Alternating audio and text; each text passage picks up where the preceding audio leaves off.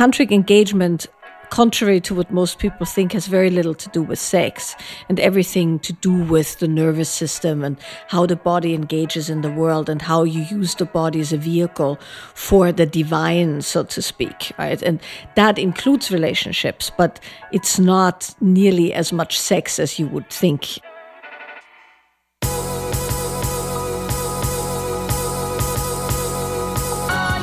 You're listening to the Almost 30 podcast, a lifestyle podcast hosted by Krista Williams and Lindsay Simcik.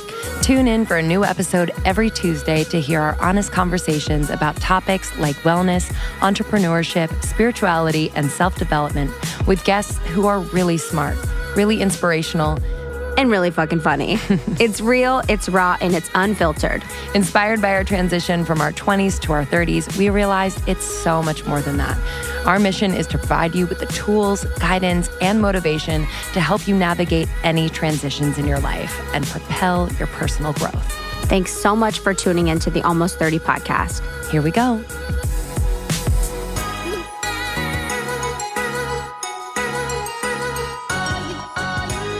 Hello. Hi, everyone. Welcome to the podcast. Welcome to Almost 30 Podcast.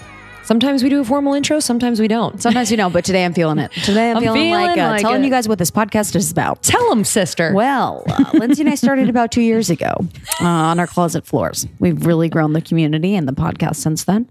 Um, and now we talk about transitions. We really run the gamut of topics. Yeah, we do.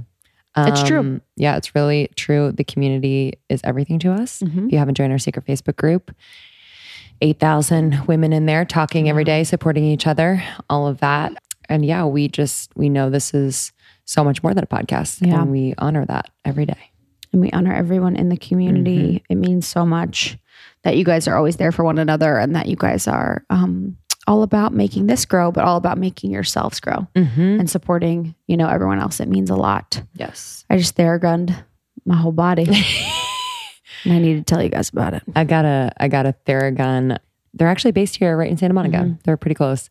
But anyway, I had to go through a, an hour long seminar to get to know the Theragun just in case I wanted to like pop it in my vagina or something. I was going to say you got Theragun your clit. Literally, they were like, don't put it in your private parts. We were like, I know, it's a jackhammer. Literally. I'm like, I won't. yeah, don't worry. I, I'd be like sterile. yeah. yeah, you would not know like what happened to your innards. Ooh, it's intense. It's percussion therapy. So it's really getting below into like the deep muscle layers of the muscle. Is it battery operated? Yeah, you have to like it's about 30 minutes of charge. So there's Oh, you charge it. I charge it. Okay, okay. It's like an intense It's- battery. You guys, it's like an intense little gadget. Just look up Theragun, but I just did my my whole body. We need to get the trampoline in here.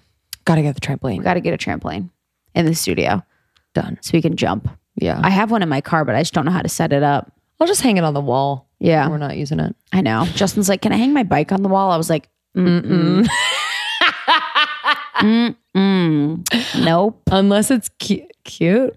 But it would just get dirty on the wall too. Just That would annoy no, me. We're I not. It's like very. It's like a Portland thing. you know what I mean? Like literally, Let's put ma- our galoshes on the wall. mad and love to Portland because it's like my favorite city, but that's a very Portland thing to do. You know, like just like lift your bike up and put it against the wall. Hilarious. Um, okay, so Jess and I, when we were away this weekend, I found this article. It's one of those things where sometimes I literally read articles online mm, once a year, and um, I found this and somehow just like was just it was so like harrowing. It was crazy. It's called the case of Jane Doe ponytail. And um, it's on New York Times, so you guys can search for Jane Doe ponytail. And I shared it in our secret Facebook group. But uh, basically, it was a story about um, this woman who came over here from China, and she um, came to New York to Flushing and Queens um, with her husband. Who her husband was a lot older than her, and he ended up being very sick and she tried to work a bunch of different jobs in New York and then um, basically ended up in the like massage industry or like prostitution. So she was in Flushing. Um, and in the 40th Street, there's like an area in Flushing that has really, really high rates of prostitution. And it told her story. And there was a point where she was, the cops came So the cops came to her like massage studio and she ended up jumping out the window and killing herself because she was about to be like arrested and killed.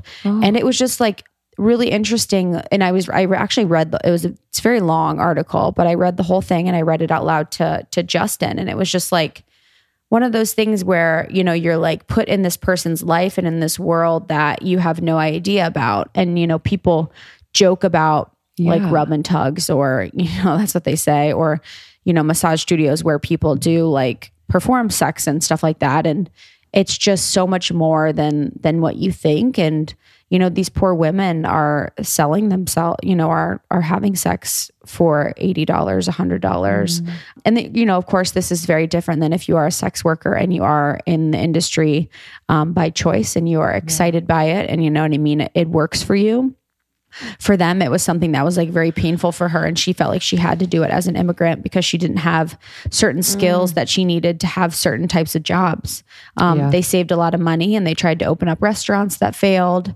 you know and then her husband can't work and once you're in that you know a lot of times and this is what the article shed light to it's very hard to get out you know and she would be arrested and this is the thing too is she would get arrested and then a lot of the other women um, who and there was a lot of women that are in are there that were like 60 and they were like you know i'm too old to be doing this but like i don't know you know what else to do.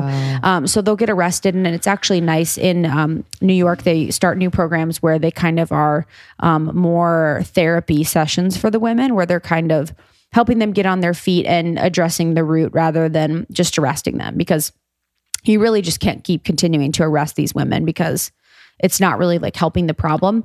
And a lot of times she said, um, I'm sorry, she was like talking about there are um, men that own the apartment buildings of these places and charge them per person. So they'll like take a cut of like whatever they're So like making. pimp. So exactly. So That's they'll have like pimp, pimp situations or men that will own buildings and not pimp them out, but charge them like per room or something like that. So there's a lot of times where there's like certain men that are aware of what's going on in these situations, profiting off of it and making it even harder for these women to like earn a decent living, be mm-hmm. protected. And that's the thing is like for sex workers, you know, we need to make sure that like people are protected. You know, if you are in that industry or, you know, for this woman in particular, like if for what she's doing, it's like she was raped often.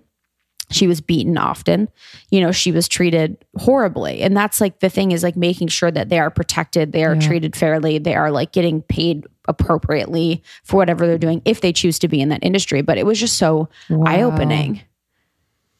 And I often wonder, like, uh, if they're getting arrested, are the men that are or women, you know, whoever is paying for the services, are they getting arrested? Probably not. Yeah. You know what I mean? So it's like it's going to keep happening. Hundred percent, it's and they should be just as.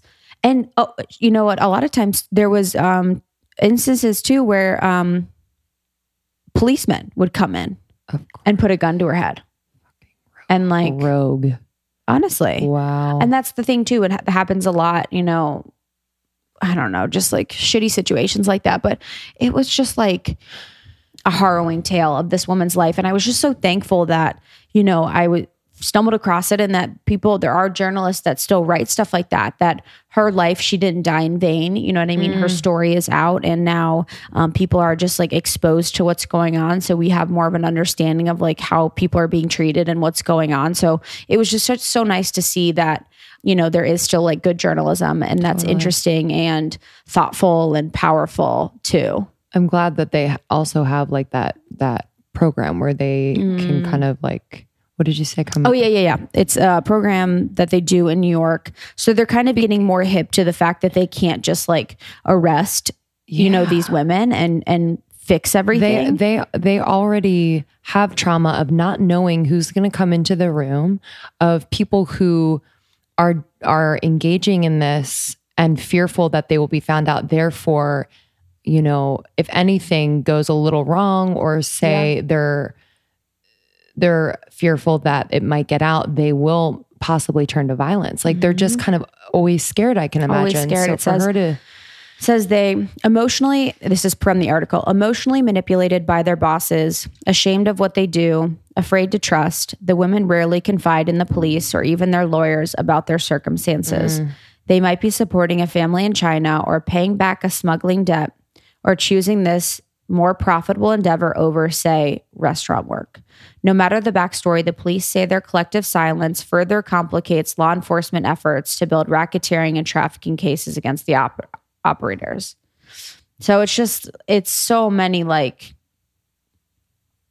this is actually good. So they said with mm-hmm. the New York police, we've actually switched more of our emphasis away from prostitutes and begun fo- focusing much more on the pimps who sell them and the Johns who pay for their services.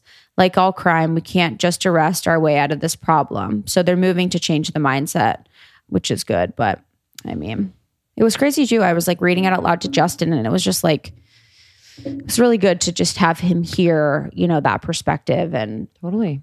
you know, because it's not it, it might not be in his, his or maybe just men in general their daily kind of intake mm-hmm. You know they might be looking at sports they might be looking at like just the headlines but for something like that i completely agree Yeah. So that article was um, from New York Times, and then it's in the secret Facebook group. But yeah, I thought that was crazy, and that was really like stuck with me. Stuck with me. no, that's beautiful i mean It's a beautiful article. Yeah. It's beautiful journalism. I was like, oh, it was like one of those where it like took me to there, took me there. You know, the writing. I was like, oh, I'm. I feel like I'm there. wow my dad grew up in flushing actually Really? Mm-hmm. yeah okay well today on the podcast michaela Boehm Ah. sweetheart Oh, I want to hug her right now. She's a great hugger. she's the best she was so adorable. She was a she was a delight. Mhm. Um, and it was nice. It was kind of a refreshing conversation. We haven't talked about relationship, sexuality, uh, you know, in a while. So it was nice to kind of bring that back to the airwaves and kind of reignite that conversation within our community around relationship. Yeah, she's a teacher, speaker, and counselor. Um, she travels all over the world. She taught with David. D- I'm going to say this wrong. Deida. I did it. It's Yeah. right. That's right. she co-taught with David Deida for 13 years, and she's just extensively trained in um, also multiple forms of like body work and yoga. So that's kind of integrated into her teachings as well. We just had a really deep, beautiful conversation with her. I think you can never go too deep when it comes to unwrapping, you know, programming we have around relationships and intimacy, um, and really just getting as real and as raw as possible because that's what it is. Intimacy is real and raw. So, like making sure that the conversation around it reflects that, um, and she does so beautifully. She um, lives right here in Ojai, Yeah. California. At a beautiful space. And I think it was before we started recording, but she was talking about um, how her house burnt down. yeah, She lost everything in the fire. And it was, you know, lost animals too. oh my God, heart, heartbreaking. I know. She lost her animals. She lost everything. And I mean, I can only imagine that happening. You know, it was just, she is a beautiful, dynamic, strong woman, you know, that has something to say. Um, we talked about, too, The Wild Woman's Way. So that's her book that is out. Um, and that's about unlocking your potential for pleasure. Um, I love the title. I love it. So um, The Wild Woman's Way is her book.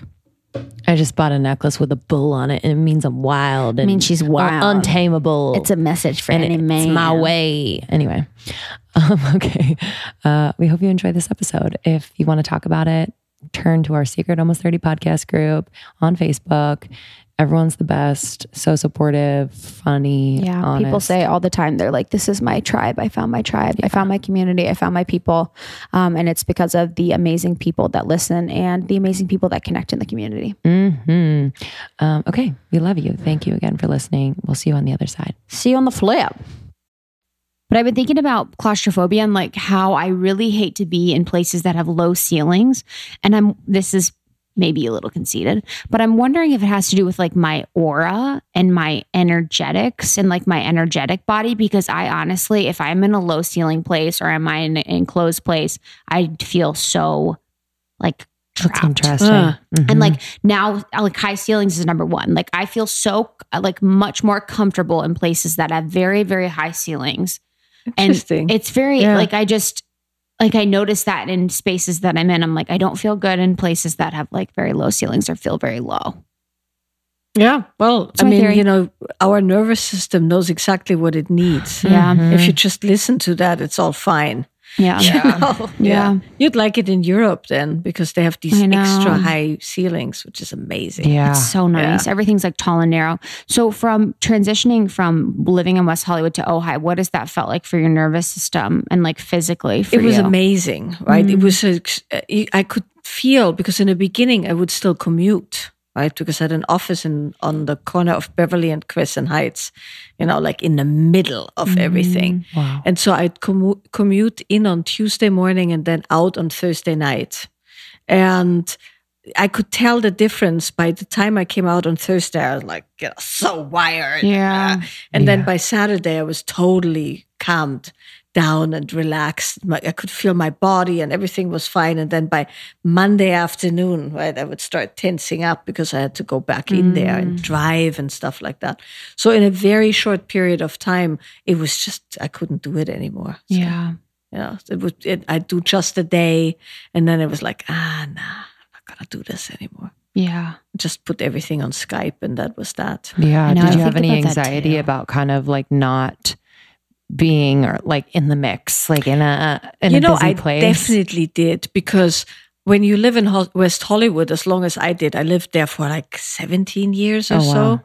And, you know, I arrived in LA when I was 26 or 27 and I had to go back to school. It's a long story, but I worked at Fred Segal on Melrose. Oh, cool. So, you know, you like do. it was all hip and cool and everybody knew everybody and, you know, you'd go out every evening. And so that's, that's kind of was my West Hollywood experience. By the time I left, I was in my late thirties and was married. So it wasn't quite the same thing. But, you know, you constantly see all the new stuff and the, and the way the people were dressed and the new restaurants and you know all of the stuff that we kind of take for granted living in mm. LA and that was all gone. Like because back then Ojai is Ojai now is kind of a hipster paradise but back then it wasn't. There were like four restaurants in town really? Mm-hmm. We still don't have an Indian restaurant and I love Indian food You should open Who's the one. one yeah celebrity because I have so much free time I know so much free time, Miguel. but so it was really strange. Now I can't imagine living there anymore. wow. Like, Yeah. I can't feel imagine the living in West way. Hollywood either. Yeah. I feel the same way about New York. We used to live in New Yeah. York, and I Yeah. just I'll go back and visit, and because I know that I'm I'm able to leave, Mm-hmm. I'm okay with being there, but I can't imagine myself Yeah. living there And New anymore. York's like LA on steroids. right? Steroids. Yeah. It's so I do wonder if, like, I sometimes think I'm like, if I lived in Ohio or I lived in like South Dakota Mhm. or something like that, I'm like, I wonder if I could get more done because I do wonder if some of my energy is drained without me knowing it. You know, Yeah, I know just from living in the city. And when you're driving, you have your energy drained in traffic or when you're around cars or sounds or definitely. light pollution. Definitely. Yeah. Uh, you definitely have your energy drained. And even if you don't have your energy drained, you get numb, right? And that numbing just ah. over time, you just can't feel that much anymore. But the difference between North Dakota or, uh, and Ojai is that you can get into LA in an hour and a half. So you can always get the hit of that kind of, you know, and I mean, shopping and stuff like that is so much more fun. But then when you're out there, there's just nothing to ma- mess with your mm-hmm. system, right? Mm-hmm. So, and we you were talking earlier about aura and subtle body. Um, certainly, your subtle body when you're when constantly somebody kind of rubs on you, right, by people and energies and loud and noise, it certainly makes you more irritable. Uh, You have to work harder to relax. I think. 100%. Yeah, I want to talk about kind of the nervous system and how we like our relationship with ourselves and with other people and kind of how that intertwines. Could we first could you first introduce yourself to our I know we jump right in, but I figured just to kind of Yeah. close the loop who you are and how you, you know, started this work and why you are so passionate about it. That's my Go first question. Yeah, go for it, okay. Who I am? Well, I'm Michaela, last name Boehm. Mm-hmm. Um, I'm an intimacy and relationship expert amongst many things, but that's kind of the more official title. My background is kind of an interesting background in the sense that I have a very formal education in the realms of psychology and Jungian psychology, particularly, and um, went very deep into both uh, dream explorations and archetypal work uh, fairly early on. And at the same time, I had the incredible fortune of meeting people, amongst them the woman who I call my teacher, um, who gave me an education in the realms of embodiment and uh, tantric engagement. And tantric engagement contrary to what most people think, has very little to do with sex and everything to do with the nervous system and how the body engages in the world and how you use the body as a vehicle for the divine, so to speak, right? And mm. that includes relationships, but it's not nearly as much sex as you would think uh, when you listen to, you know, neo tantric stuff. Um, so I'm combining the uh, psychology, the archetypal work, the work that I uh, developed in response to the embodiment and, and the tantric teachings. And I also worked um, as a relationship counselor and counselor in general for 17 straight years, like nine people a day, five mm. days a week. So I did about 40,000 client hours in my career. And that of course means that I have a vast um, background in how do people relate to each other, what works, what doesn't work, what makes something uh, a long-term relationship that works versus how is dating and why would you date or why would you get married? So all of those kind of areas where people have a lot of questions because it's the one area where we don't get educated uh, that's kind of my field and you were asking why am i so passionate about my work well one of the reasons is exactly that because um, with fairly little education you can make a huge difference in somebody's lives, mm. both individually and in a relationship. And that to me is very, very important that the things I do and the uh, extreme practical nature of my work is what I'm passionate about. I don't want it to be just the thing that you read about and talk about. I want it to be so that you can apply it and very quickly see mm. the results or the outcomes. Sometimes it's not a result, it's more like, huh. And then you start playing around with certain things and then you see the the whole um, it's like a butterfly you know, effect. Hmm? It's like a butterfly yeah, effect. Totally. Almost like the little tiny yeah. things, and then you kind of see it yeah. affect everything else. Wow. So yeah, so that's that. That's one of my big passions is to make sure it's very, very practical and it's easily integrated in life because, mm. you know, I don't think people have the time anymore or the bandwidth or the attention span to immerse in something for, you know, even hours or days or years, right? So it has to be maximum depth with minimum time engagement. Mm.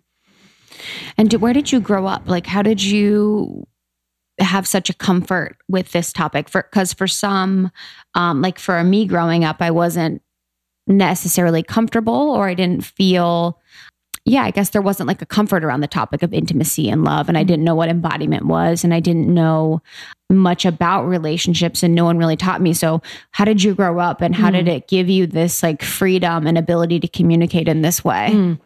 Well, I'm European, mm. and that helps, helps a lot, of course, right? uh, it helps a great deal because there's way less hangups around these things, and it's a lot more natural to engage with the body and mm. engage with sexuality and engage with nudity, for instance, right? Mm-hmm. It's it's not unusual for people in Europe to go to these baths, right? We have these hot springs and stuff like that. Everybody's naked, and it's not a funky sexual thing. It's mm-hmm. just oh, this is what humans look like without mm-hmm. clothes, right? Mm-hmm. Um, so that certainly is one aspect of it. The other thing that I really have to say is that I hit the jackpot as far as families go. And I can't say enough about that because my parents are just really cool people, mm. like really cool people, and still are. And they're still both very much alive and, and very, full, right? Even though they're in their 70s, they haven't shrunken down or back mm. or gotten really weird.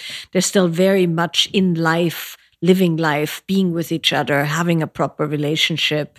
Um, and so those are the people I grew up with. So my father was very intent on the body being used the way a body needed to be used. And I hated it. Every freaking weekends. Mm-hmm. In the winter, we would have to go skiing. In the summer, we would go hiking. And it was just like, you know, particularly when you hit puberty, it's the last thing you want to do. Get up at seven in the morning on a mm. Sunday to go out on the mm-hmm. slopes. But because of that, and because of the strong emphasis my parents placed on the body being used and moved and nature and being outside, um, I had the kind of upbringing that set me up well. Right, because I was in a in a family that uh, was very functional and loving. My parents were very affectionate with each other and with me and my sister. You know, I had. I mean, it's not that it was all idyllic. I you know, I had a fairly contentious relationship with my sister who was five years younger. So I'm saying this to say it wasn't all fairy tale, but in the in the biggest sense, I had a pretty damn perfect upbringing in the sense that um, I had a lot of um, autonomy and freedom within very strict boundaries. My parents, when I look back at it, had this really, I don't know how the hell they did this, but I was raised really strict in some areas. Like I could never be home after midnight till I hmm. left the house with 18. Hmm. I had to be home by 10 Oh. till I was 17. My curfew was eleven thirty. Hmm. Yeah, I mean, 11.30 seems a bit more reasonable Yeah. than 10 when you're at 10. a party. Well, like, what are you going to do? It's so funny. Like, what are you doing at that party? Well, that's yes. You well, know, like- exactly that. That, but that's not the point when you're 16. Yeah, of oh, exactly. right? It's but like I was never allowed to sleep over outside the house. Me oh, that's interesting. Oh my god, yeah. my parents could not wait to get rid of me. Yeah, Yeah, my dad was like, "What's the point?" I was Oh like, "Because the whole thing Yeah. is the point. the whole experience." And he's like, "You're going to be tired. You're going to be in a mood tomorrow." blah blah blah blah blah. Yeah. Like, and I That's was like, like, bizarre. "Okay." Like, but I wanted you so bad. Yeah. yeah. You know? I see. I never even knew that it was an option. Somehow, right? I mean, I later on found out that that's what was done. That was just that never occurred to me, which is kind of funny. And when Hmm. I would come home, I'd have to breathe on my father so he could smell if there were cigarettes on my breath and stuff like that. So I had very, very strict rules in a certain way. But within that, I had such freedom. Yeah. I had a little motorcycle. I was like out and about. I could go wherever I wanted to go during the day, as long as I was home by 10. And so uh, it, it was interesting the juxtaposition between really strong boundaries and total freedom. And I used that to the fullest in the way that I was constantly exploring stuff and going places. And when I was younger, I spent every day at the stables cleaning horses, hoping that one day I could ride one, and you know, stuff mm. like that. Nobody cared where I was mm-hmm. within the boundaries of what was, you know, to- was was told, mm. and that certainly set me up and and gave me the kind of robustness that makes it possible for me to do what I'm doing because I'm not particularly tortured from my childhood. Mm. When I had like anybody else some pretty insane experiences later in life, but my childhood was very love filled and affection filled and mm. sexuality and and nudity and all of those things weren't a big deal. Mm. No. So you saw your parents be very in love and affectionate. And I still do, oh. interestingly enough. what do you think it is that makes them their relationship so strong? Well, you know, I definitely would say that a lot of what I look for when I look at couples is the very markers that my parents display. And because, of course, they never read a book, right? They mm-hmm. never went to a workshop. They never did any of the things that we now have access to.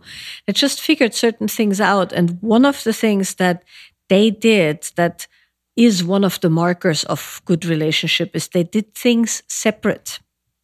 They didn't spend every moment of every day together. They had their own lives and their own domains and uh, very different responsibilities when it came to raising us or making money or dealing with the house. So they had they had their areas and that's what they were responsible for. And there was very little overlap in the responsibilities. Of course, you know, we were a family and things like that. They also went on vacation by themselves. My mm. mother would go with a girlfriend and go to Greece or something. that. And my mm-hmm. dad would go wherever he would want to go, mm-hmm. both professionally and also personally. So then they would come together and then they actually were full human beings who would relate to each other not as just mom and pop, but as two humans who had something to offer Yeah. to each other. They mm. still do this. My dad still goes out by himself on Tuesday evenings, and my mother has things she does, and they have very individual personas. And when those two come together, they are still a spark. They're still very loving and affectionate. And I was just home uh, in June and I walked into the kitchen and my parents were kissing. Aw. And it's so cool. Did you go, Wow. ew? Uh, not anymore. I, I went through a phase like that too. Yeah. But I'm uh, going to my room. yeah. Well, I no longer have a room. That's the sad thing. and my ex room is now my father's office. yes. I haven't lived home in, oh God, I don't even want to say that, 30 something years. Yeah. So, yeah. Ugh. Yeah. There's a sense of like peace, I would imagine, like with just like the state of your relationship when you can take time apart. You know, I just think, you know, now, and this is a very blanket statement that does not apply to everyone, but a lot of relationships happening in your 20s, I feel like I've seen friends too, where you kind of like decide your schedule and what you're doing and how you're feeling by your partner and your your boyfriend or girlfriend or whatever it is.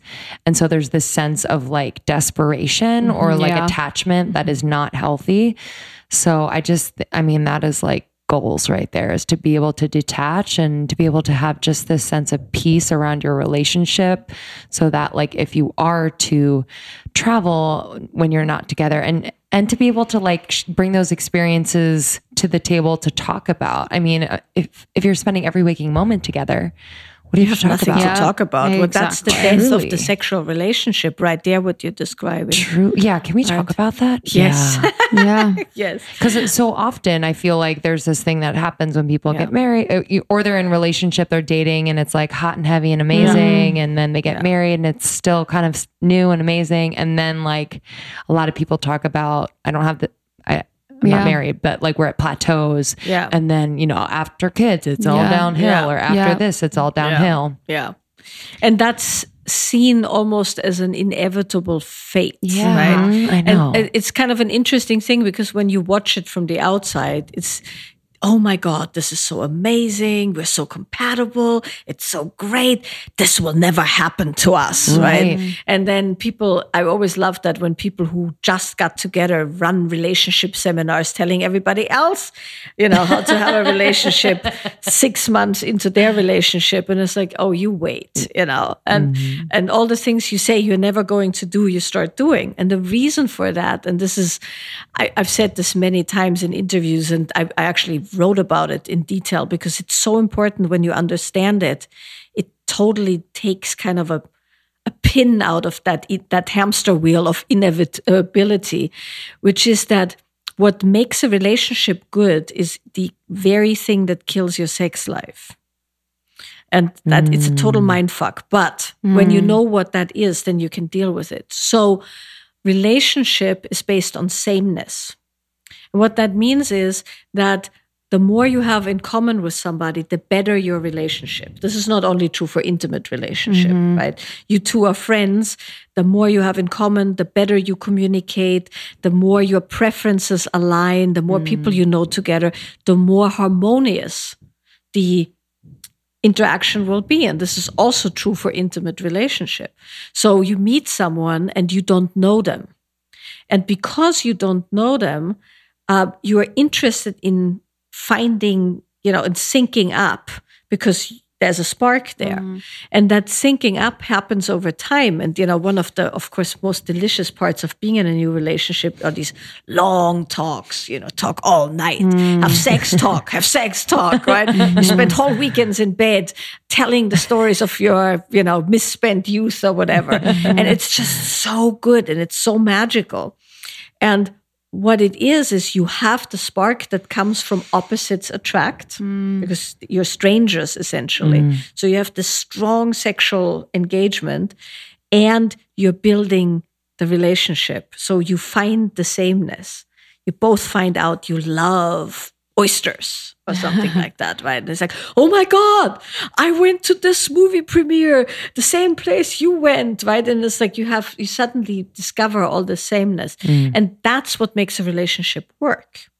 So that's super, super important. And particularly when you decide you want to marry somebody or have children with them, you should know that your values are aligned, right? So religion, uh, money, you know, sexual orientation, all of those mm-hmm. kind of things that you think is aligned, you have to actually find out it's aligned. And only when it's aligned will it work.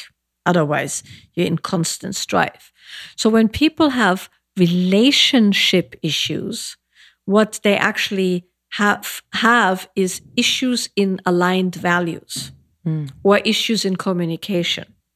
So if you can't agree on money, or you can't agree if your children are being baptized or not, or if you, uh, you know, can never talk with each other without it blowing up, those are relationship issues. They're relationship of, uh, they're um, issues of not enough sameness, right? And so that's when you understand that, then you have to understand that in order to have a functioning long-term relationship, if that's what you choose, you have to find somebody with whom you can align as fully as possible. However, here comes the horrible part. as you align as fully as possible, you become more and more of the same. And the more you become the same, the less that opposite attract. We hmm. call it the erotic friction in the work I do, uh, because, uh, because that says it all, right? There's friction. The friction rubs, it makes it hot. Hmm. The hotness is the sexual hotness, but the friction is the disagreement. Hmm. And so you know, I'm sure you know people like that. I know people like that. They have crazy hot sex, but they constantly fight. Mm. Their ho- crazy hot sex is usually makeup sex, right? Mm. They can't agree on anything. It's horribly contentious, but they have great sex mm. because they're so far apart. As you come closer and closer and closer and closer together, there's less and less and less of a spark, less and less of that they call it polarity sometimes the two poles that mm-hmm. create the arc right we call it erotic friction but it's, it's pretty much the same. There's a mm-hmm. few details that are different. And what that means is that at some point when you've dated for a while now you're moving in right? Now you're in one apartment and your belongings mixed together. And that means of course that only the things that you both like make it into the apartment. So there's more sameness. Now mm. you sleep in the same bed all the time unless you have palatial digs. But you know most people want to sleep in the same bed. Then you have common friends. So now you go out together. And lots of people then start a business together or you know do something. They have the same sport or the same mm. activity or the same charity or whatever it is. So suddenly you're always together right? There's no more space for that that eruption that flare. And then one fine day you find yourself on the sofa in your sweatpants with your favorite snack watching your favorite tv show and you're holding hands and it's really nice and nobody wants to have sex. And that's the moment a lot of people go oh shit the relationship is in trouble. Hmm. But as a matter of fact the relationship is good but it's fine. It's the sexual or erotic tension, the sexual attraction that's in trouble. And the good news, though, is that that's much easier to fix than aligning uh, oneself with a relationship. And when you also look at how much time you spend living with somebody versus how much time you spend having sex with somebody, you have to kind of see this all in perspective. Mm. And so my job essentially is to teach people, one of my jobs is to teach people how to create that spark at will, which you can, because it's just principles. It's like physics. Teach us. Yeah. yeah. Well, Well, how how would people get started today if they're Yeah. if they're sitting on the couch and they're like, oh my god, like I was once like madly in love with this, or or feeling the spark with this Yeah. person, and now it's been a couple years or a decade, and Yeah. what do we do? What's like something they could do yeah. today? In the book, there's one headline that says, Stop touching! Exclamation mark. Right? Because in a book I write in detail about that because it's such a heavy issue for most people, right? So one of the things that you do is you separate out, mm. right? You spend time apart. Yes. right? Very, very important. One of the things that really kills a relationship is if you have uh, stop having separate friends and separate activities. Yeah. You do everything together. And there is something that I want to say a little bit later about people feeling the need to orient themselves so completely after their partner. We'll talk about that. But if somebody says they want to work on this, the first thing you do is you create space. And then in that space, you fill yourself up with new things. Right. So you go places or you do things. And even if it's just reading a book or watching something that the other person hasn't watched, so that when you come back together, there's a sense of a slight newness Mm-hmm. because it really is about being different. Right. And there's, there's more to it. But if somebody wants to get started, started, the one thing to do that immediately makes a difference is if you stop touching randomly just because that's the thing to do. So a lot of people, particularly as the the sexual attraction goes down, they start getting more and more touchy, and they mm. constantly, you know, there's some Need the- rubbing yeah. or pecking on the cheek or stuff like that. And what that does is a a little bit like when you t- run two magnets together, they actually um, stop being polarized.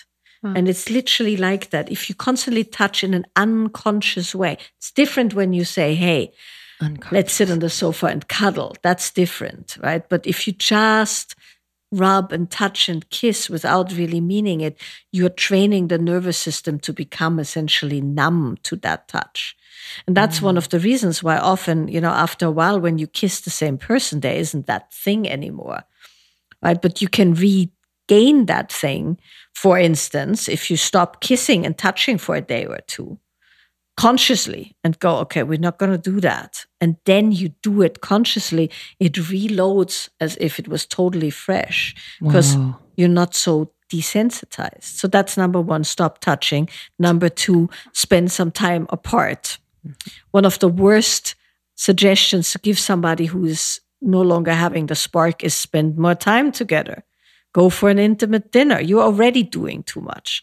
The thing is, spend some time apart, go other places, come back with fresh input, then come together properly, right? So that those are some of the quick and easy things to do. Mm. It's so interesting. Like, even just thinking about it, like, I'm not in a relationship right now, but when I was, I would have so much anxiety about like thinking about the next time that I could be with that person so that like they would still like me or wouldn't, or you know what I mean? Like, just, Yes. it's like that touch thing where I'm like, Yes. okay, so like you're Yes. around me, you're touching me, you know, I'm, I'm Yeah. great and you want to be with me. Yes.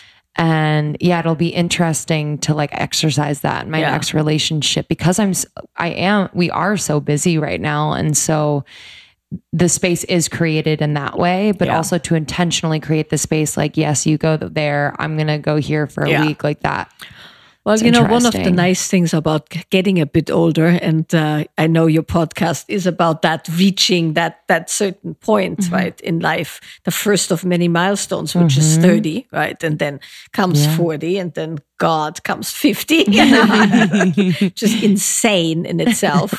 um, one of the nice things about that is as you get a little bit older, and particularly like you're saying now you're busy, but you're also kind of discovering your worth. exactly And that makes a huge difference because the kind of guy who you have to worry about that between your date on Monday and your date on Thursday, he goes off you yes is not the guy you want to be in relationship with. right? Exactly. It's just not good. And one of the other things, of course, is that nobody likes a needy woman or a needy guy for that Mm-hmm. matter. And when you have that feeling that something horrible could happen, that neediness, of course, repels the other person. Because one of the things with the poles is that if you have two north together, they repel each other, Mm. right? You have two south together, they repel each other. You have to have a north and a south so for the magnet to do its thing. And when somebody is needy, that's kind of a, it pushes the other pole away. Uh, unless you're both so needy that you, mm, you know, forever stick together and form some crazy codependent thing. But usually the way it goes is push pull. right? And when you are busy and when you actually know your worth, you're more apt to be with a man who actually finds that really interesting and finds you really interesting. And you know without playing games not always being available is a really good thing. You know it's not one of those oh no i'm not available and then you sit at home and chew your paws off because you know you just you stare at the phone and you hope he texts but he mm-hmm. doesn't. It's not that but it's the genuine having a life. That that makes you interesting and sexually interesting as well mm-hmm. yeah. Mm. Yeah, that that's just so stressful. Like when you're in a relationship and like they're like touching you and cuddling you, and you're like, cool. And then the next second you're like sitting on the couch and they're not, and you're like, oh Yes. man, yes so stressful. Yes. It's bizarre. I, it's funny about the touching thing because my boyfriend and I we touch twenty four seven. Like if we're together, we're touching and playing. So there is like I could imagine like a de like a desensitization to Over each other. yes. Yeah, Yeah. because we're like yeah Yeah. enmeshed in that way. So I think that's really interesting. Yeah. I love that. There's you know there's things you can do early on so that the relationship doesn't go south and this is one of them right mm-hmm. where you're mindful. There's nothing wrong with touching mm-hmm. if you're actually touching for the pleasure of touching that mm. person uh, and not touching when it's just out of habit or mm-hmm. need you know? but yeah there is that there's these milestones in a relationship right? That horrible first moment the first time when you've been with somebody you know that you're dating and then it's the first night you're not having sex right it's just Yo, oh it's god like a, a scene in a movie. Yeah. It is that dramatic. it's that Yeah. dramatic it is Yeah, It- you're it- like, it's "Oh, like I'm and disgusting. it's hard to imagine that that should be so but it's v- and and a lot of men can't understand that of course because they're just at a point where they're comfortable enough with you that they don't feel like they need to um, perform against right. th- their bodily needs or something like that, right? But to a woman, it's the end of the world. It really is in a certain. I'm exaggerating, but It's it's funny Yeah. because like we're totally. I'm speaking for myself. I'm totally fine if we don't, but then I start thinking, oh, does he think that I don't want to? And then exactly Yeah. and like or- the insecurities come exactly up. Yeah, or what just feel like- happened yeah. and why and exactly and it's all about the insecurities and i can promise you uh, as you get a bit older that passes Okay, Yeah. cool. and that's I mean, I love having sex. It's just like there is Yeah. that anxiety, and Yeah. I just haven't been in a intimate, deep relationship in a while. So like, my only one is like from college. So I just remember that time when Yeah. like I just thought he was like pissed because I didn't want to, and Yeah. his ego is hurt, Yeah. and Yeah. you know you have to make And it that- up to them and all this exactly stuff. and that's the bad chain reaction Ew, so- you're like, fine, I'll give you head. Yeah.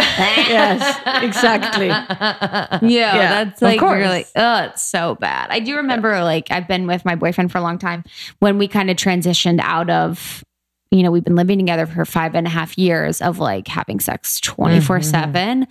and just freaking out and being like so nervous. And, you know, I'm Yeah. like, not nervous. I just was nervous that he wasn't as interested in me. Mm-hmm. You know, obviously I mm-hmm. internalized it in like a negative way. And I remember talking to a girlfriend. She's like, Do you want to have sex every day or do you want to have good sex twice a week? Like, what do you want? I'm like, Oh, I'd rather have good sex less. Mhm. Yes. And that's now I'm like, okay, I'd rather really enjoy it and be really into it than just be having it to having it. Yes. You know? and i think that's that is what Mhm. happens in a good relationship over time is that you know you don't have potato chips every day i mean most of us don't have potato chips every day Yeah. right and you don't have potato chips every time you want potato chips Mhm. simply because most people's bodies and lives don't lend themselves to having potato chips all the time, right? And most people's lives eventually don't lend themselves to having sex every day. And that's not necessarily a bad thing. Yeah. That's a normal development because as you create that relationship, there's other things um, in addition to sex. That doesn't mean that your sex life shouldn't be great and fun and alive and full, but you know, there's also, you know, succeeding in your career Mhm. or having a little bit of time for yourself to explore something new Yeah. and and that's what makes it in the long term much more interesting because if you coming back to the you think every time oh my god is this guy to call again all of that what that does is it makes you a lesser human Mhm. because now you're no longer sitting and reading. Exactly. You know, now you no longer go to the yoga class because he could have time suddenly, right? You you turn down invitations. We've all done it. Yeah. right? Yeah. I'm as, as guilty of that this. was like classic 25 year old Lindsay. Mm. Yeah. Where it was like, well, if he calls, like, I want to be free tonight just in Right. case. And then he wouldn't mm-hmm. call and I'd be like, Yeah. tears. In You have the your phone like next to you in a, in a workout class. Literally at like, You're like, max would leave. volume. yeah. So, what would you recommend for people um, if they wanted to start that conversation when, you know, that moment when, or that night, the first night you don't have sex, you Yeah. know, in a while? Yeah. Yeah. Like, what is that? What does that look like? Because I, it, I- I would assume it would have to be a conversation, kind of like a light conversation. Do you recommend a conversation? I probably wouldn't. Okay. Because nothing good ever comes from having conversations about sex while you want sex or just had sex or about to have sex. Okay. Right?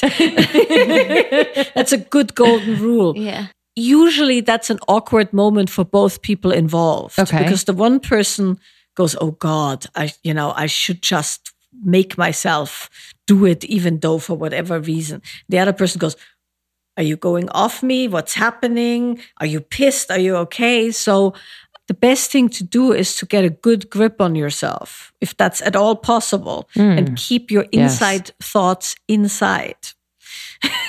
you got, know? it, got it. Got it, Michaela. Yeah. Love it. it's one of those duct tape moments, right? And the, and you just have to relax and go, okay, I think it's that moment in the relationship. Mm-hmm. And then you watch the behavior, which is usually whoever is the one who didn't want the sex gets a little bit freaked out, right? And backs mm-hmm. off. And if you are totally relaxed with it, you'll usually see them relax and come towards you in the Yeah. relational sense. I feel that. Okay. And then life proceeds as usual, and you usually have sex the next night or whatever. And then it finds a rhythm that's not fraught by mutual insecurity. Yes. But if it if stuff starts going funny, right? So it's like one night it's like, oh, you know, I was so late at work. The next night is I'm not feeling well. The third night it's like, you know, I want to stay home. And well, then of course there's a trend, and then you have to look at that. And at that point, when there is a long term trend, then you'll address it. Yeah. Right. Okay. Uh, but long term trends uh, usually happen only two ways. One is the the thing is over, right? You you've dated, now it's supposed to move on to something else, and it's not, right? That's one one way it can go.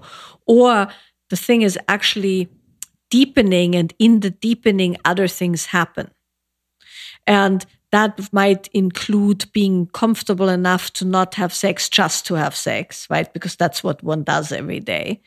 And uh, filling more space with relational activity and intimacy and Yeah. depth, right? And or sometimes life just kicks in and you get super busy. The relationship is great, but the relationship is no longer the be all, end all in your life because it's taken a certain direction and trajectory. And then that's okay too. But in general, I would say on the first time it happens, hold on to, you know, your Yeah. pants, your mouth, your brain, your insecurities and wait it out. And that's really, really important. Um, it's very hard to do, but it's important because in a new relationship, precedence gets established that's really hard to wipe out later Yeah. right? Once you have funny things and some resentment or something went wrong or the trust was broken, it gets very hard to repair. I feel like the partner also like mirrors your energy too Totally. in those situations, Yeah. especially when there's like question and nonverbal communication. So if you're calm and you know, Yeah. content, yeah, that's mm-hmm. interesting. And you know, dating, I mean, Tell me about it. Tell me about it. I do not envy anyone. I think who's about that. Dating. Thank you. Yeah. Yeah. I think about easy. that once a day. Yeah. Thank you, sweet Yeah. sister. Just because I couldn't handle it. Yeah. I, or because I couldn't be, I wouldn't be who I am. I wouldn't be confident. I wouldn't be who I am for a lot of reasons, but I just feel like I'm too, I don't know. I know exactly what you mean. Mhm. But I, I feel like I am who I am. And You're better. uh, yeah, it, and it's interesting like how just like kind of tracking different friends and when they've found their, you know, partners and how it's perfect for them. Do you know what I mm-hmm. mean? Like you mm-hmm. wouldn't be fully yourself and who you mm-hmm. are in this time in your life if you weren't with Justin. And I would not be fully myself at this time if I was still with my Yeah, long-term boyfriend. So it's like Yeah. weird how that happened. Well, that's you know that's another big important piece when you talk about um, you know what I'm personally passionate about. It certainly is the the engagement with who you really are, truthfully who you are, versus who you think you need to be. And there's a huge gap there for most people. And part of it is society and religion and, you know, culture and Yeah. stuff like that and your upbringing. And part of it is self imposed, of course. And so what you were saying there is absolutely right. There is no two people or no two relationships that function the same way. And one of the really, really horrible things is when you when you assume it has to be a certain way that's not even right for you. Uh, that's the worst part. It's one thing if you really honestly go, I want to marry my high school sweetheart and have two two kids and stay at home till the kids are 15 or 16 and then I find some career, right? Uh, if that's truly what moves you, then that's what then that's great, right? But if that's what you're expected to do because that's what your parents did and your community did and the people in your church did and but inside of you you know that that's just totally not the thing.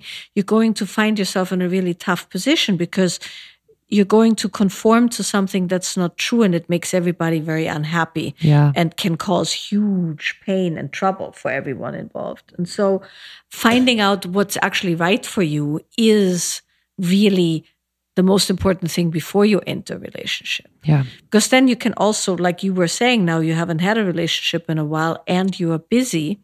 So that will necessitate a certain kind of a man. And if you cl- are clear on what you can actually do, and if you're cl- and if you're clear on what you actually want, then you have a really good chance. Mm-hmm. Really good chance. Yeah. But if you go out there trying to find Prince Charming with whom you get married next year, when really your life isn't such, and when you would be really honest, aside from the the romantic fairy tale notion of being swept away and you know all of that when when that subsides enough that you can think clearly and you can say i'm making this up. But you know what? I want to spend the next 4 or 5 years really building my career and all i really have is like 2 3 nights a week. Mm-hmm. And i can't travel right now and i certainly don't want children. And i really like my independence. Well that translates into one kind of a man and one kind of a relationship Yeah. versus I want to find my life partner, settle down, and have children in the next two years. How do you figure that out? Like those things out, you know, because it's like your upbringing and the people that you're around and your family and stuff is a part of who you Mhm. are. So, how do you step aside from that and understand what is part of who you are today and what is just a conditioning?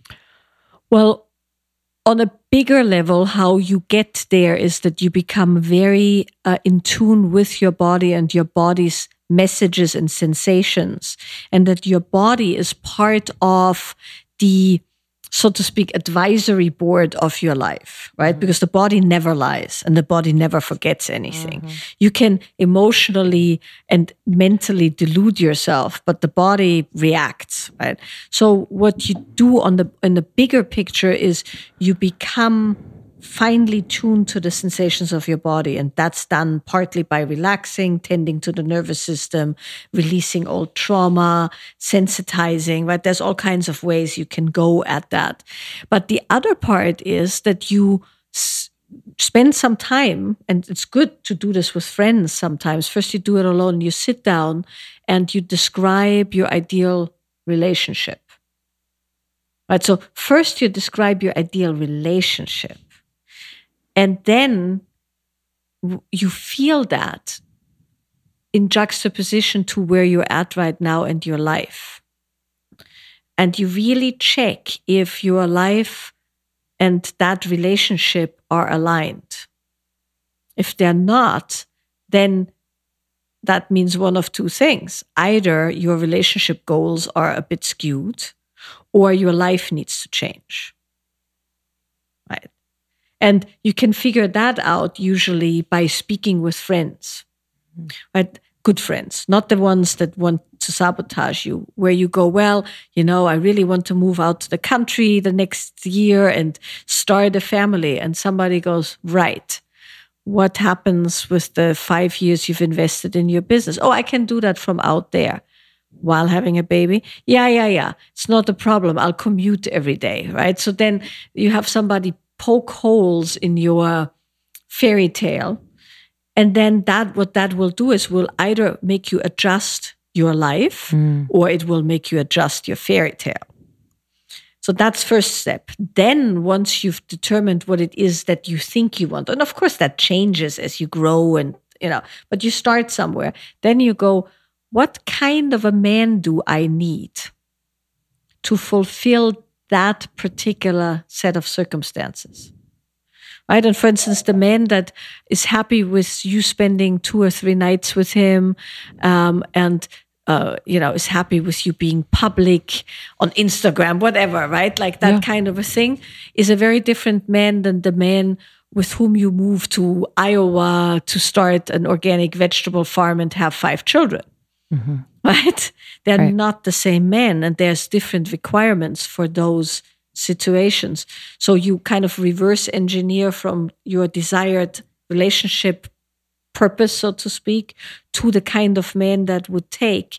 And then you ask yourself, what do I have to offer that kind of a man? And that's usually a moment of rough awakenings, right? Because one of the mistakes that we make, well, there's two mistakes we make usually in mm-hmm. dating as women. One is that we think that the guy we want wants the um, qualities that he has in us, which of course mm-hmm. is wrong because that would make it a business partnership or a friendship and not a sexually polarized relationship, mm-hmm. right? The guy who kicks ass every day doesn't necessarily want to come home to a woman who's also kicked ass every day where, and have long business discussions. Some might guys, but most guys want to come home and then have something different happen. Yeah. Right. Or the other way around. The woman who kicks ass every day, all day, is not going to want to tell a guy what to do in the evening after she's tell, told everybody else what to do all day. Right. So you have to be aware of what do you want from your man versus from your job or your friendships mm. and then what do you have to offer that man so that when he comes home he's delighted to see you and doesn't necessarily feel like oh god another thing or you come home and you're like really you couldn't yeah. even buy some milk right yeah. like like that kind of a thing mm. there's you know and so that's how you determine that and as you determine that um, then you can actually hone in on a, a dateable man for you. And of course, there's chemistry and all kinds of stuff, but certain people are just a no go because of the set of circumstances. Totally. Right. And if the purpose of your life and your relationship, for instance, is crazy, wild, adventurous sex and travel, you certainly wouldn't date a man who has two young children from his first marriage. Mm-hmm. Right. Doesn't matter how much you're attracted to him and love him. Yeah. That's not your guy. Yeah. But this is the other mistake we make. We date potential. Oh, say that so again. true. my mom said that about my dad. Oh God, really? We date potential because we yeah. think why? Because we think we can She's make like, them better and change yes. them. And change them. I mean, yes. it's true of my life. Yeah, yes. women always think that. Well, we do because it's kind of interesting women are are built to see potential. Yeah, that's true. Right? We are essentially built to see this tiny little baby we have birthed and imagine that tiny little baby as an adult responsible human being right and you know see a, a dirty apartment and imagine what it will look like with a little bit of paint and so on and so on, right? See an outfit in the store and imagine what it looks like with just the right shoes. So that's so what true. we're built for.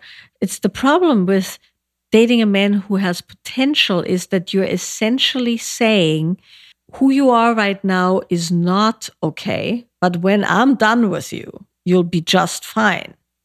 Right. And what that means is it sets you up to be a maternal figure or his boss. You don't want to fuck your mom. Yeah, absolutely not. exactly. Because you don't fuck your boss or your Son. son.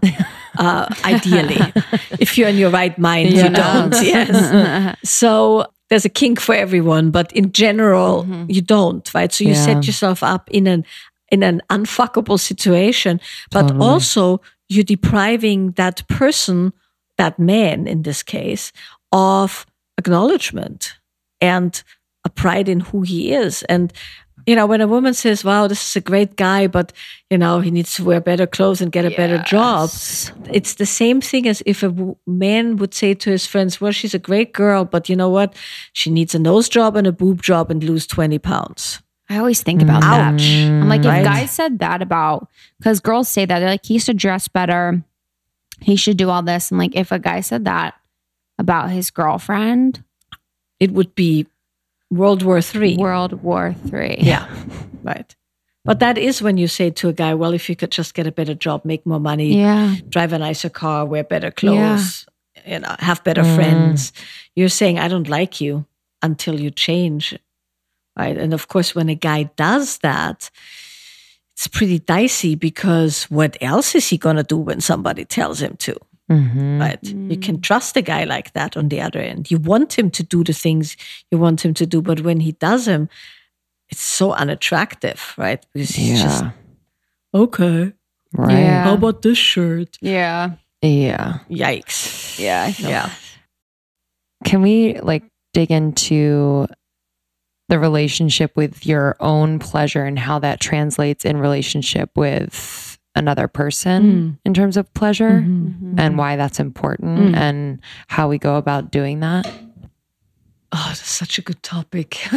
I know it's a big one. So, you know, women are built for pleasure, right? Mm. Uh, uh, uniquely built for pleasure. Um, and when you look at like women's orgasms versus men's orgasms, for instance, right? yeah, you which can- one feels better?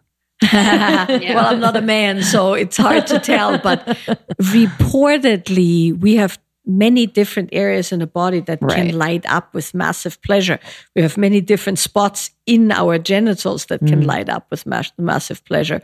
While with men, it's a fairly localized uh, thing until they learn how to spread the sensation around, which men can, and then men report equally Yeah. full bodied pleasure. But in general, uh, for you know survival, so to speak, women have to have a lot of energy in their lower body because you have to conceive, you have to ovulate, right? Then you have to conceive, then you have to uh, maintain a pregnancy, then you have to give birth, then you have to feed the baby from your own body. You know, all the while you have to keep track of where the baby is, and you know, all of these kind of things require that our entire body is involved and not just the head. And so we are built to have a lot of energy and a lot of pleasure and a lot of aliveness in the lower parts of our body. And a lot of blood can go there and, you know, sensation can arise.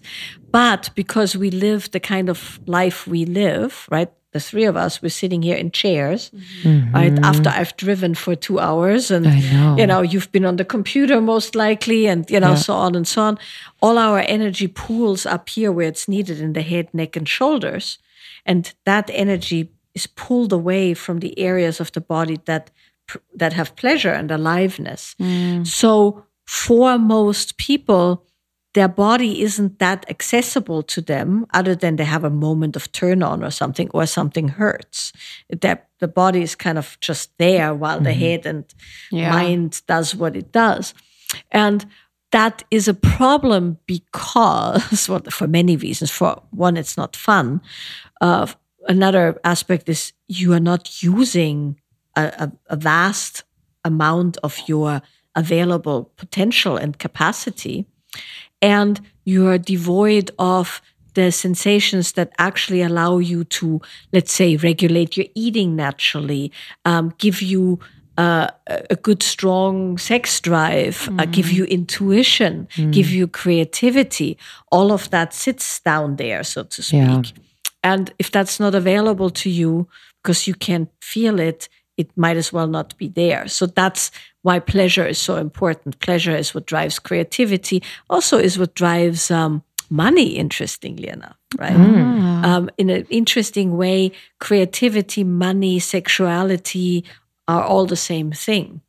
And if that area is not very alive, you're not actually using the force that's in your body for fucking eating, making money, or you know whatever whatever is down there. And um, so reconnecting with pleasure in the body is very very high on my list of priorities after a day of work or you know after an intense teaching run because it's completely okay and normal for it to go because it's actually not useful. When you have a day of emails right or right now as we're sitting here focusing on something specific too much pleasure isn't practical Mm-hmm. but it's just not right I, I if i drive down the four or five i don't need to have orgasms Right. That's where I get my best. What about those people that have orgasms constantly? Oh, yeah, that disease. Poor thing. yes yeah, it, it, it definitely debilitates you But I know that's what you not to say that you couldn't have pleasurable sensations while you're driving you can Mm-hmm. but it's not necessarily the best use of energy Right. distribution Right. problem with that is that that which you do the most is your prevailing pattern. Mm. And so if you spend every day, all day doing, doing, doing, writing emails, driving, telling people what to do, that's the muscle you're developing. It's actually my life. Yeah, well, like, yeah, every- yeah, yes. yeah. So you have this, you know, you do you do biceps curls with just one arm, so you have this one really really big arm, right, and the other one is all atrophied, and mm-hmm. that's a little bit like that. We have the strong get shit done muscle, Yeah. and this weak pleasure muscle, and so we always have the pleasure available. The muscle around it isn't that trained, right? Yeah. And so you can train the pleasure muscle. Uh, and it doesn't mean sexual pleasure, it means sensual aliveness, it means awakenings of the body, like the body being awake and available to you. And then with that, it's not as hard to get, let's say, to an orgasm as when you're totally numb. And so, one of the things that I teach about and, and wrote about is what I call background pleasure. So, meaning you always have a pleasure available to you in your body, you just don't pay attention. So, right now, if you kind of rub your you know, uh, uh, your garment on your shoulder, let's say, or something like that, or, or or move your hair so that it touches the neck, you can immediately feel pleasure. Nobody did anything to you. You didn't have external mm. stimulus. Right. But you know, I can move a little bit, and or you can take your bra off, and it's like, oh, Freedom. that kind of a thing. So you always have pleasure available, exactly like that. You can always mm-hmm. move your hips a bit, or wiggle your toes, or feel your or touch your you know leg or something, mm-hmm. so that the attention goes into the body. And then your body is a little bit more alive. And then when you want to have sex for instance you don't go from zero being totally numb to 100 which is orgasm. You're already at like 40 50 60 and with that extra aliveness you'll also be able to bridge the gap from you know get shit done to date night right, Right. because that's hard to do when you have a busy life. Mm. So you have to completely turn your attention around. And so background pleasure like on the way home or when you're on the computer ever so often stop. Little rituals that like what you just did with spraying mm-hmm. yourself with something right mm-hmm. drinking a cup of tea having a ball under your foot while Yeah. you're working that's my good one. newest little kick Oh I yeah. have these How balls, crazy yeah is it? How much tension is in your Dude, and in feet? your in the feet. feet Yeah. exactly Oh. so you can with very very very simple easy steps keep your body sensually engaged and alive essential oils mm. um, you know flavored water what, whatever it is that mm. gives you that feeling of oh you know there's mm-hmm. more to this than my mm-hmm. head and the computer mm-hmm. yeah Yeah, Yeah, I'd love that. that's really good. Okay, so we talked about the energy distribution. I wanted to talk about on your men's retreats, like because we focus so much on you know Mm-hmm. females, like what we could do. What is it like to lead these male retreats, and what are some of the learnings from this, and how could we engage men more to be as interested in this as we are? Mm. It's a great question. Yes, very good question. Well, one of the things that I think is important to understand, and this is a very broad statement, right? It's mm-hmm. one of those black and white statements that needs to be filled in with a lot of different shades. But most men are not as interested in relationship as most women. Mm-hmm. Mm-hmm. They're just not. Yeah. And that's not necessarily a bad thing because when you look at, you know, your relationship, I don't Yeah. know anything about it, right? Perfect and amazing. Go so I'm pretty sure you wouldn't want to be with a guy who sits home every day just waiting for you. yeah, puke. And then when you come home, he's like, How was your day? Huh, what can we do? I, I missed you. Um, you know, I made you a cake and now I'm sitting here waiting for you. And um, wh- what can I do? What can we do? Right? I mean, that would be pretty traumatic. Yeah. Traumatic is actually the perfect word Yeah. for that. That You- would be traumatic. You'd be like, me. oh, back off me, right? yes. You, you wouldn't want that. You want to come home and find and have them ignore me and like, you yeah, know. eh, not necessarily ignore you, but have a life, right? Have a Uh-huh. life and have something to do and ha- have something to be passionate about. Yeah. And kick some ass in his chosen field. And that's what makes a man interesting. You know, very few women go, oh, you know, there are some women, but very few women would prefer the incredibly dumb but very good looking surfer boy to the incredibly smart and very accomplished rich man who is not quite as good looking. Mm. Right? Because the and money by the way it's not the money in itself it's the capacity to get things done that's translated into money mm. right? Mm-hmm. That's if you want to have children with one of the two which one are you going to have children with? Right. Mm. right? So that that's just good sense Yeah. uh, shiny surfer boy is nice for a roll in the hay, but shiny surfer boy is not with whom you want to combine yourself for marriage and children. Yeah. right? So, unless of course you're so high powered that you need the relief of shiny surfer boy, but that's a different story then. right? Yeah. Because then you're just minding your own business and having an accessory Yeah. which is fine. And I know women like that who are very happy. But if you want a guy to have a life and a career and a purpose, uh, you don't want him to be that engaged with relationships, right? But what you do want is that when he is available, he is actually available, meaning Yeah. he has open available time when it's time to have that time. And that's a really important distinction to make when working with men is that men have very different values. Uh, for most men, one of the highest values is freedom. Right? Uh, for most women, one of the highest values is being loved and loving. Right?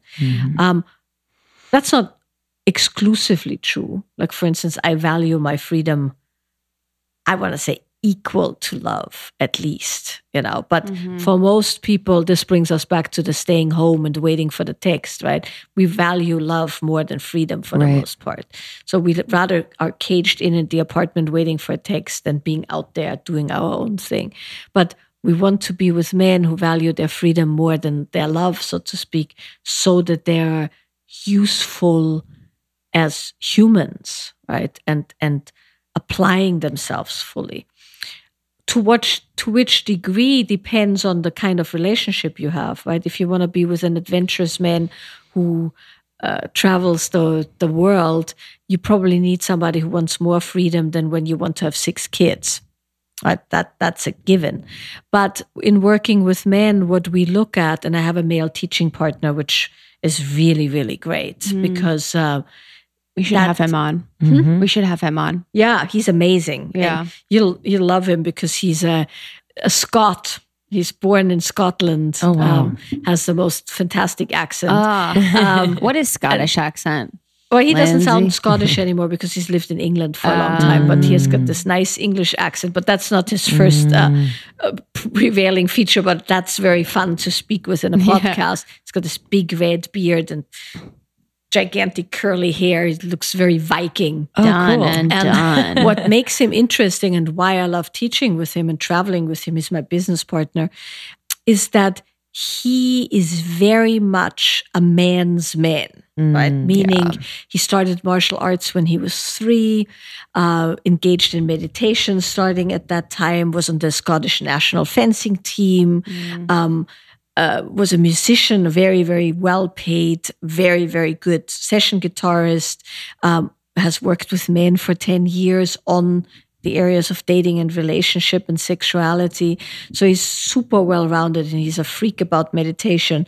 And so he is someone who can work with men in the domain of freedom because it's certainly his highest value. But he also knows a lot about women and is very um, well versed in the relational aspect with women that he can help men with that. And so when we teach men's retreats, he will work with men on creating kind of um, integrity in their body where they're uncompromising but not assholes right meaning they're free to make choices and then commit to those choices fully versus wanting something but not wanting to say it and getting shifty in relationship mm. and you know those guys right? They mm-hmm, say one thing and they mean another and they, they don't have their sexual stuff worked out. So you always have to worry if they're cheating or doing weird stuff. So there's a way to work with men to empower them so that they're so to speak naturally in integrity. And that's done with a combina- combination of moving the body um, stilling the mind. So meditation is a huge aspect. It's not so much for my women's work, but for the men, we work a lot with meditation as kind of an entry into dealing with impulse control, dealing with strong emotions, dealing with weird, you know, kinks and stuff that are unresolved.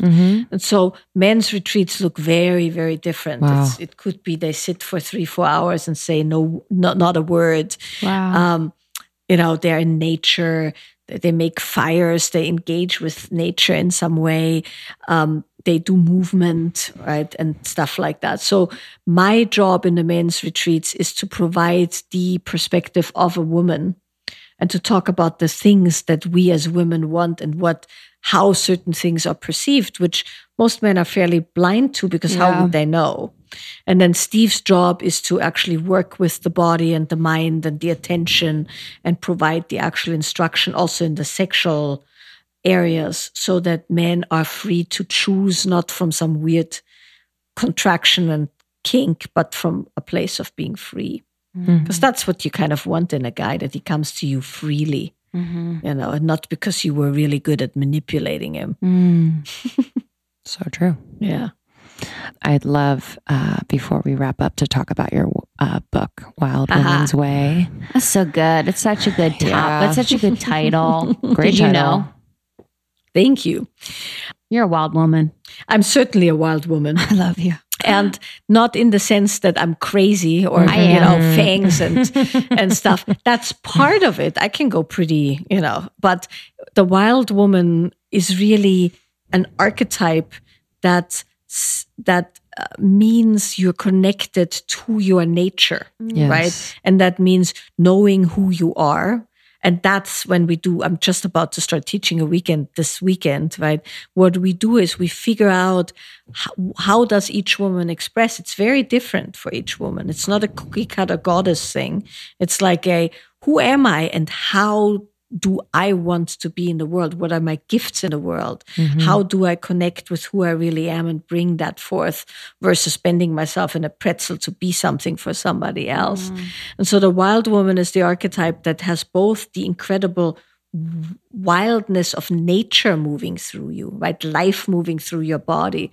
And that includes your intuition, that includes being in tune with your own body, with nature, with animals, with life itself, right? So it's that the part of us that's never left the natural world, so to speak. Mm. And within that, there is sub archetyped, so to speak, right? The healer, the wise woman, the witch, right? The sorceress, the the seductress, right? So then you can kind of fill that in with all the different aspects of you and let them all come out and play and shine. So that's kind of what the book's about is how do you express as a human mm.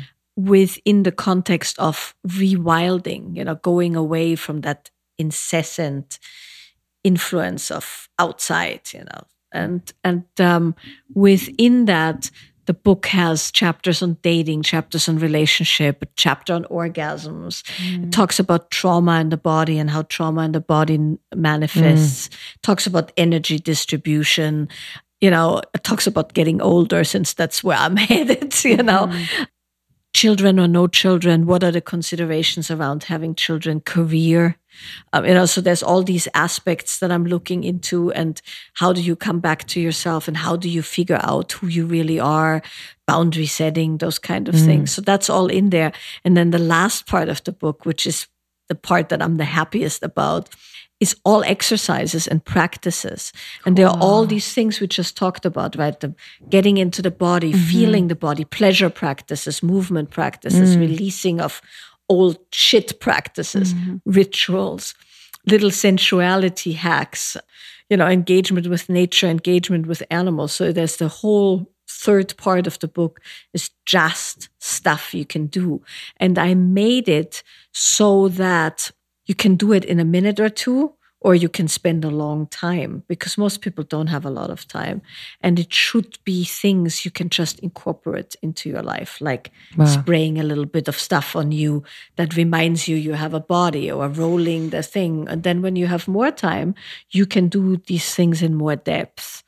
So that's the that's the quick rundown on the book. And I'm Beautiful. really, really happy about it because um, it was such a bizarre thing to do the book because I had to do it in six weeks. Wow. Yeah. I had a six week summer break last summer. Uh, seven weeks to be exact, but the first week was one of these crazy, humorous things. I rented a cabin in uh, Holland at what I thought was the beach. Um, and I had this romantic notion of spending my first week as a writer in this cabin by the beach. And I was going to write and then I was going to go for walks. Wow. Turns out the cabin was a shed in the backyard of a house. where some old, very lecherous dude lived who spent his entire day I don't know, Chopping 15 wood. feet from me on a table smoking. And coughing, smoking Just like coughing. staring at you. Oh my um, God. It wasn't so much scary. He was not super creepy. He was just a, you know, every time I Creature. walked by, he looked at me and, and winked and stuff. Oh, and the house was technically in the dunes, but the dunes, it took two and a half hours to get to the dunes to the ocean. So you're in the middle so, of nowhere. I didn't go anywhere. I went there once. It Airbnb? took me all day to go. Then I couldn't get in the Airbnb. Yeah, yeah. Uh, I couldn't get an Uber back because it was too late. It was like a six-hour trip all around.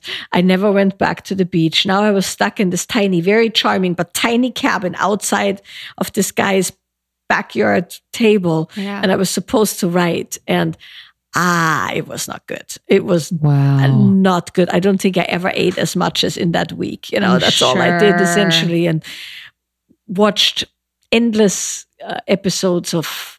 I think Mad Men or something mm-hmm. like that, mm-hmm. right? Like some really, so nothing happened. So that was my first week of writing. It was not nearly as romantic and restorative as I thought. So then I came home and then I knocked the book out in six straight weeks. Wow. And um, then submitted the book, went back on the road, and then through a series of circumstances that had to do with my editor taking on another book, book in between, I was supposed to deliver the book December 15th, and then December 4th, my house burnt down. And so, oh my God. One of the reasons I'm so happy about the book and and so excited about it being out was that I had to do the whole second draft, so to speak, that the, the things required, you know, there was like fleshing out of chapters and stuff like that. Post fire. Wow. You know, without electricity, still, we still didn't have electricity or internet. And I, my the uh, deadline was pushed back to January 15th. So I did it like in in a week in January after having somewhat gotten a few sweaters and a few socks and, you know, established some kind of a life again. And so it's really, you know, it was like a baptism by fire kind of a situation. And so I'm quite um, happy with it being out and Should be really proud. Yeah. making making it my baby making its way out in the world. Yes. Well, Yeah. Before we started the podcast, we talked a, a lot about Michaela. Her house burnt down in the California fires. So she was in Ojai. Um, she lost everything.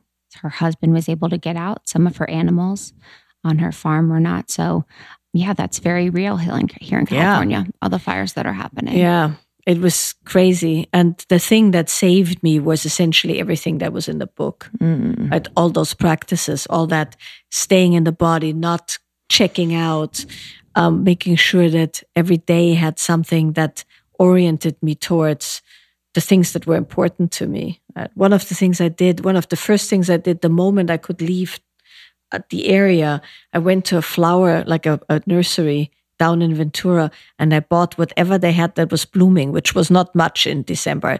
There were a few poinsettias and uh, mm.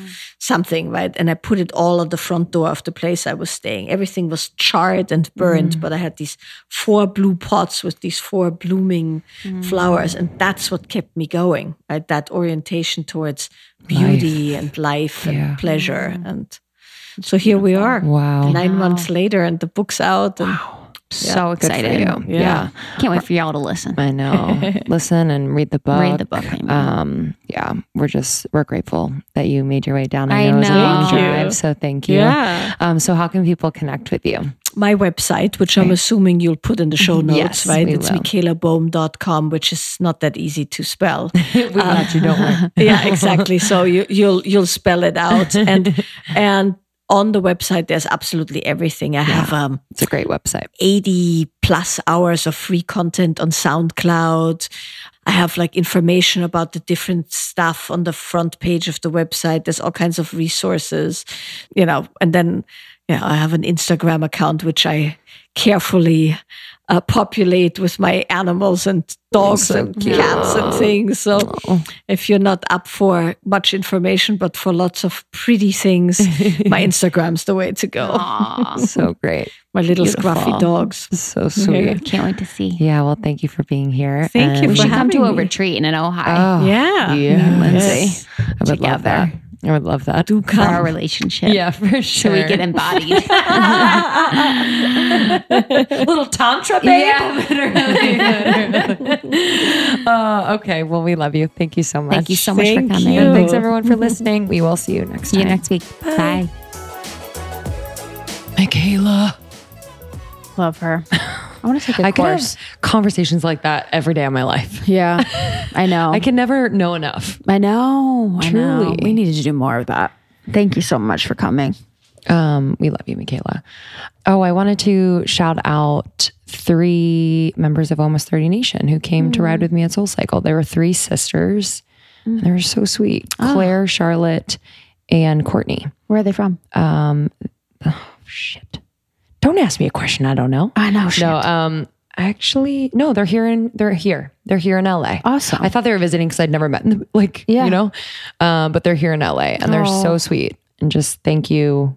They all listen and they've shared it with friends and just shared that it impacted their life. So shout out to the three of you and sisters are so special. It's always you know what I mean. Yeah. When you meet family, we meet a lot of like moms and daughters Yeah. who listen. I just a lot like, of moms and daughters. so cute Cool moms. Cool moms. Cool moms. My, my mom was listening the other night, like late at night. She was laying with my dog to to the uh, Tim Braun episode, and she's like, "Hey, I love that episode. Could you let me know the underwear company you're promoting now? I want to buy some new underwear." Ah, I was like, "No problem. Yes. You will a warrior." there you go. Some really good underwear.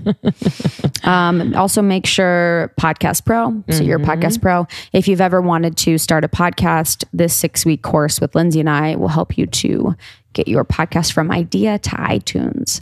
So, we are excited to be launching this. There are limited spaces for this, we will fill up. So, make sure to register for that now. Yeah, we're so excited.